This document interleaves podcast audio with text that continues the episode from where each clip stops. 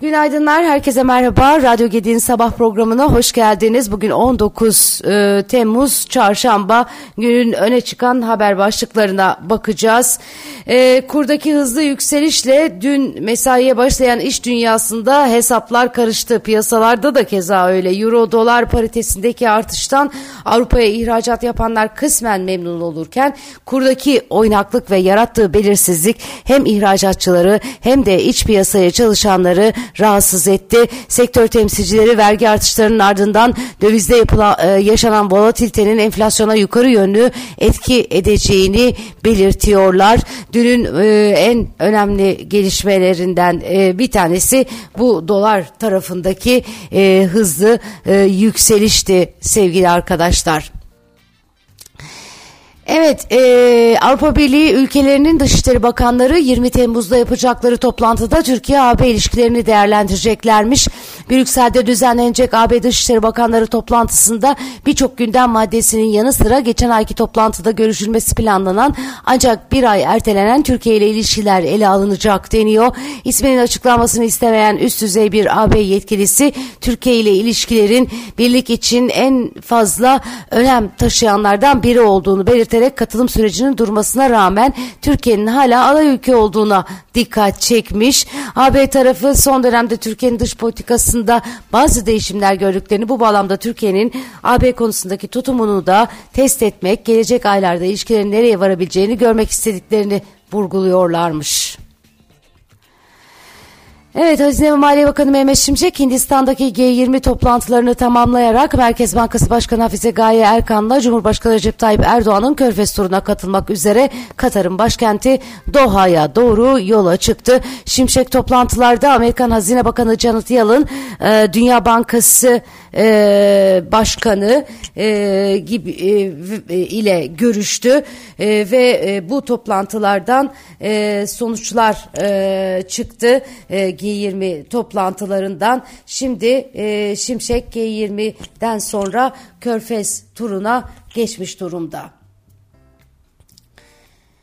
Ee, Türkiye'nin yurt dışı varlıkları ile yurt dışına olan yükümlülüklerinin farkı olarak tanımlanan net uluslararası yatırım pozisyonu açığı 2022 yıl sonunda 308 nokta, pardon 301.8 milyar dolar seviyesinde gerçekleşmiş.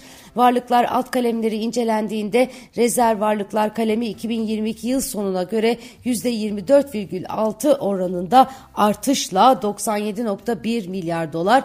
Diğer yatırımlar kalemi de %4,5 oran artışla 126.2 milyar dolar seviyesinde gerçekleşmiş. Ticaret Bakanlığı'ndan yapılan açıklamada Türkiye ve Birleşik Krallık güncel ve kapsamlı bir serbest ticaret anlaşması akdedilmesine yönelik müzakerelere başlama niyetlerini bugün bu ortak açıklama ile teyit etmektedir ifadelerini kullandı diyorlar. Bakanlık sosyal medya hesabından yapılan açıklamada STA'mızı güncelleyerek mal ve hizmet ihracatçılarımız için ilave pazar fırsatları sağlamayı hedefliyoruz denilmiş.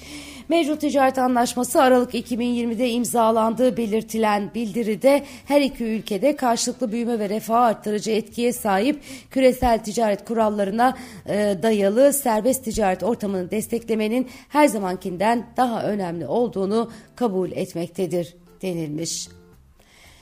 Evet konut fiyatlarında artış hızında görülen düşüş ivmesi Mayıs ayında da devam etti. Merkez Bankası verilerine göre konut fiyatları Mayıs'ta bir önceki yılın aynı dönemine göre %103,64 artış kaydetti. Aylık olarak bakıldığında ise fiyat artışı %3,60 oldu. Böylelikle konut fiyatlarında iki yılın en yavaş artışı kaydedildi. Enflasyondan arındırılmış fiyat artışı ise aynı dönemde %45 oldu. Üç büyük şehir arasında Mayıs ayında en hızlı yıllık artış %113.2 ile e, Ankara'da gerçekleşti. İzmir'de konut fiyatları bir önceki yılın aynı dönemine göre %106.2 olurken İstanbul'da %95.2 ile çift haneli seviyelerde gerçekleşti.